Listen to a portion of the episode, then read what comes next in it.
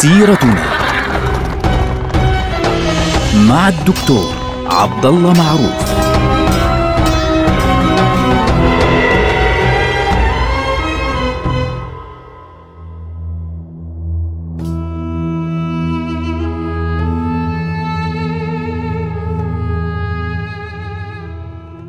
السلام عليكم ورحمة الله وبركاته. سيرتنا سيرة هذه الأمة العظيمة ونحن الآن في عهد الدولة العثمانية وتحديدا في فترة انتقالية بين السلطان عبد العزيز والسلطان مراد الخامس.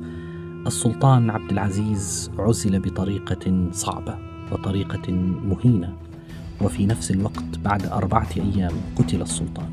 طبعا أشيع عنه في ذلك الوقت أنه انتحر أنه انتحر انتحارا ولكن كان واضحا أن هناك شيئا ما يعني غير معروف وأن هناك عملية مدبرة. في ذلك الوقت بعد أن آه، قتل السلطان مباشرة أشاعوا أنه آه، أخذ مقصا وضرب به مباشرة على عرقه أو على الشريان في يده اليسرى ثم في يده اليمنى حتى يعني تصفى دمه ومات من ذلك. ولكن كان واضحا لدى الأمير عبد الحميد الذي سيكون بعد بعد فترة السلطان عبد الحميد كان واضحا أن الأمر مختلف وكان واضحا أن هناك مكيدة. وتوجهت أصابع الاتهام مباشرة إلى رأس الانقلاب رأسين مدحت باشا عضو مجلس الوكلاء اللي هو أو مجلس النواب تقريبا في ذلك الوقت وحسين عوني باشا اللي هو وزير الدفاع في ذلك الوقت.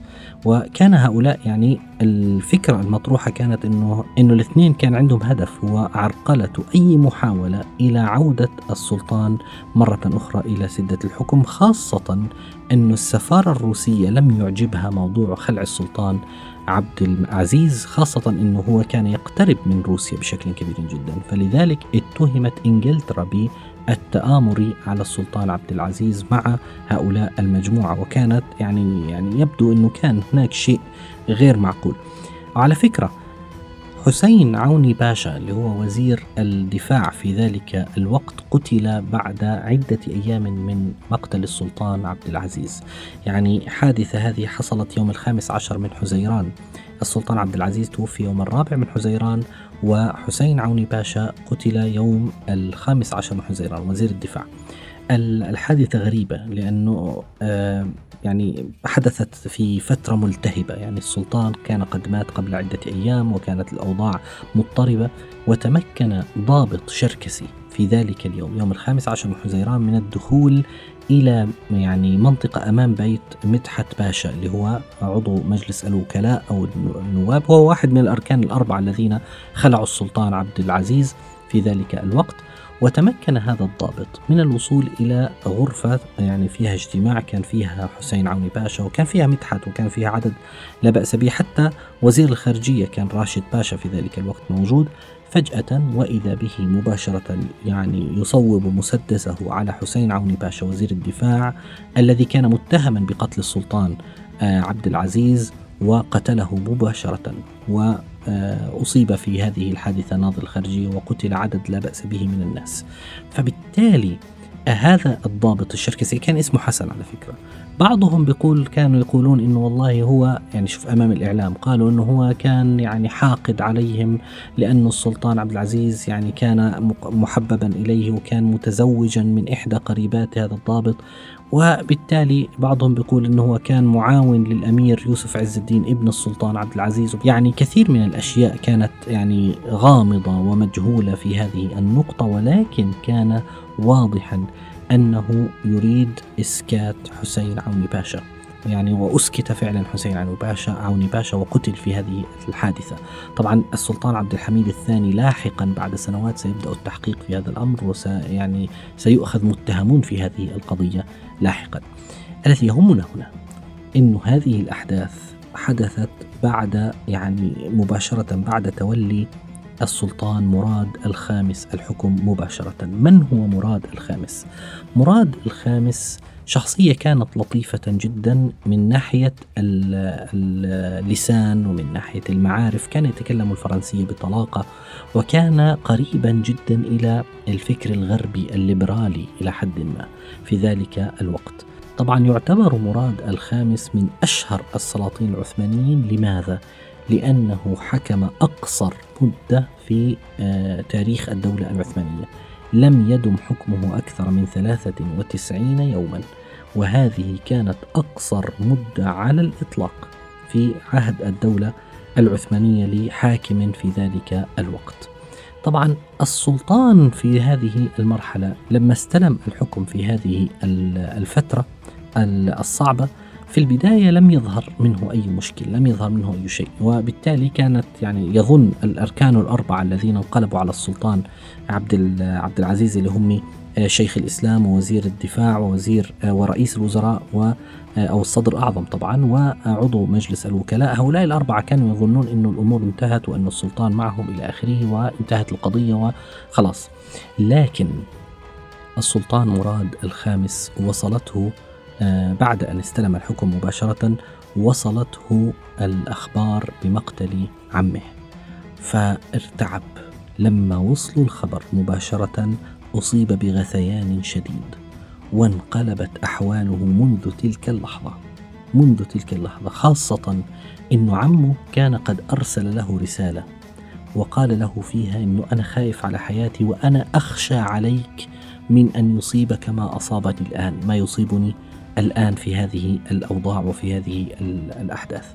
لدرجة أنه آه، مراد الخامس من شدة الخوف ومن شدة الرعب أصابه اضطراب وصار يخاف من قضية الانقلاب. صار يعني آه، يتهيأ له أن هناك من سينقلب عليه ومن سيقاتله. يعني انهيار أعصاب كامل.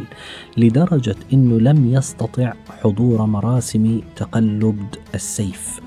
سيف السلطنة كان السلاطين يتقلدونه يأخذونه في جامع أبي أيوب الأنصاري رضي الله عنه وأرضاه فكل سلطان بعد عدة أيام بيصير له حفل رسمي بشكل رسمي تماما ويستلم الحكم مباشرة ولكن هذا الرجل لم يستطع أن أن يستلمها.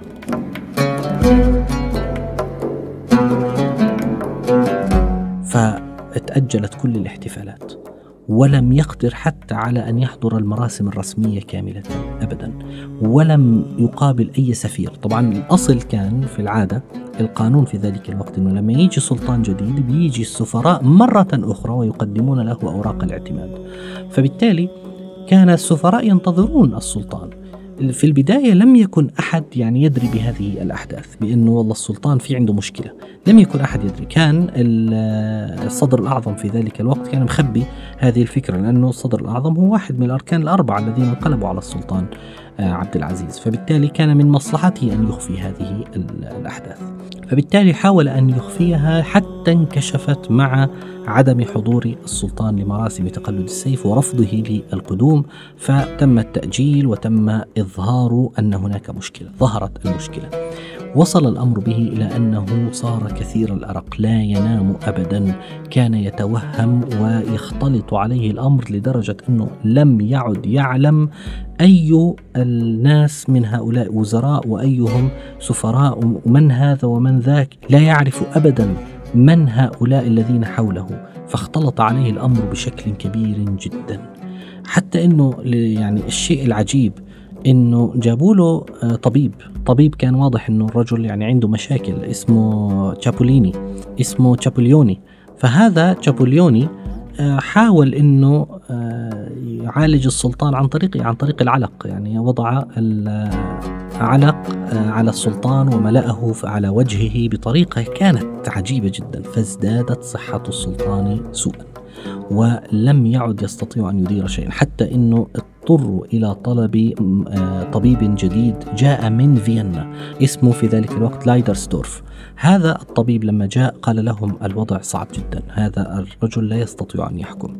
خاصة أنه كان المفروض في هذه المرحلة أن يعلن القانون الأساسي الذي كان مراد قبل استلام الحكم كان يخطط هو والمجموعة معه إلى آه، إعلانه فعليا لتغيير الدستور وتعديل الأمور في الدولة فلم يفعل ذلك أبدا. في هذه الأيام الصعبة والعاصفة جديا قامت حرب جديدة في البلقان. تخيل في يوم الثلاثين من حزيران يعني بعد شهر واحد من استلام آه، مراد للحكم وبعد يعني أقل أو حوالي 25 يوم من آه، وفاة السلطان عبد العزيز بعد خلعه أعلن أمير الصرب اللي هو ميلان أعلن الحرب على الدولة العثمانية تحت عنوان إنقاذ العرق السلافي من الدولة التركية كما يرى ذلك. وأعقب ذلك مباشرة. في اليوم التالي أعلنت الحرب مرة أخرى على الدولة العثمانية في الجبل الأسود. وكان هناك ثورات متتالية بشكل كبير جدا وكان هذا الأمر صعبا على الدولة. لم تحل مشكلة القانون الأساسي في هذه المرحلة. هناك حرب كبيرة جدا أعلنت في البلقان آه، في منطقة الجبل الأسود. والسلطان ينظر ولا يرى ولا يستطيع أن يفعل شيئا. المشكلة أنه هذه القضية أدت بالانقلابيين أنفسهم إلى الدخول في صراع بين بعضهم البعض انقسموا على بعضهم. يعني مدحت باشا أراد أن يستعجل بإعلان مسودة الدستور بينما الصدر الأعظم مدحت باشا طبعا آه، من عضو في مجلس الوكلاء اللي هو مثل مجلس النواب. بينما الصدر الأعظم محمد رشدي باشا وقائد الجند قبل مقتله حسين عوني باشا كانوا يريدون الهدوء وعدم الاستعجال. فصارت الأمور صعبة وهناك حرب عنيفة حرب البلقان وهناك تضارب كبير جدا في الرؤية في هذا الموضوع. والسلطان مراد لا يعرف ما يدور ولا يستطيع أن يفعل شيئا. الطبيب النمساوي الذي جاء اللي هو ليدرسدورف عندما وصل وعاين السلطان مباشرة كتب تقريرا بعد ثلاثة أيام يقول فيه إن حالة السلطان النفسية سيئة جدا ولكن من الناحية البدنية يمكن أن يستعيد عافيته خلال ثلاثة أشهر من التداوي. من الدواء والعلاج. لكن الأعراض تشير إلى أن حالته الصحية تتفاقم وأنه من الناحية النفسية دخل حالة من الاكتئاب حالة مزمنة بالكامل. يعني لم يعد الرجل صاحب عقل حقيقة في هذه المرحلة. مباشرة المجموعة الكبيرة التي بدأ التي استلمت الحكم اللي هم العثمانيون الجدد هؤلاء الليبراليون التغريبيون إن صح التعبير وقعوا في شر أعمالهم. لم يعرفوا ماذا يفعلون. فبدأوا يفكرون ماذا نفعل. فاجتمعوا لحل مشكلة الفراغ. عندنا حرب في البلقان ولا يوجد سلطان. السلطان غير قادر. ماذا يفعل؟ ماذا نفعل؟ فكان عندهم فكرة يعني اسمها الوصفة المؤقتة إن صح التعبير.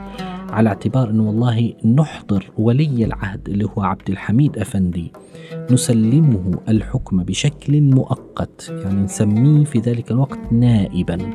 نسميه نائبا فإذا سميناه نائبا هو خلص لا يحكم. يكون نائبا عن السلطان مراد حتى يتمكن السلطان مراد لاحقا إذا إن استعاد عافيته من العودة إلى الحكم أو إن وجدنا مشكلة عند عبد الحميد يمكننا أن نخلعه تماما ونعود بالحكم فعليا باسم السلطان مراد خان.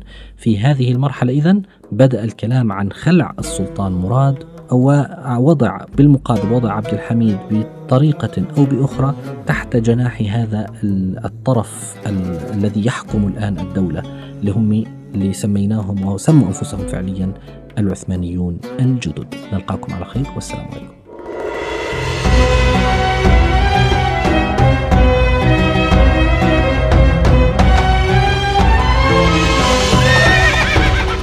سيرتنا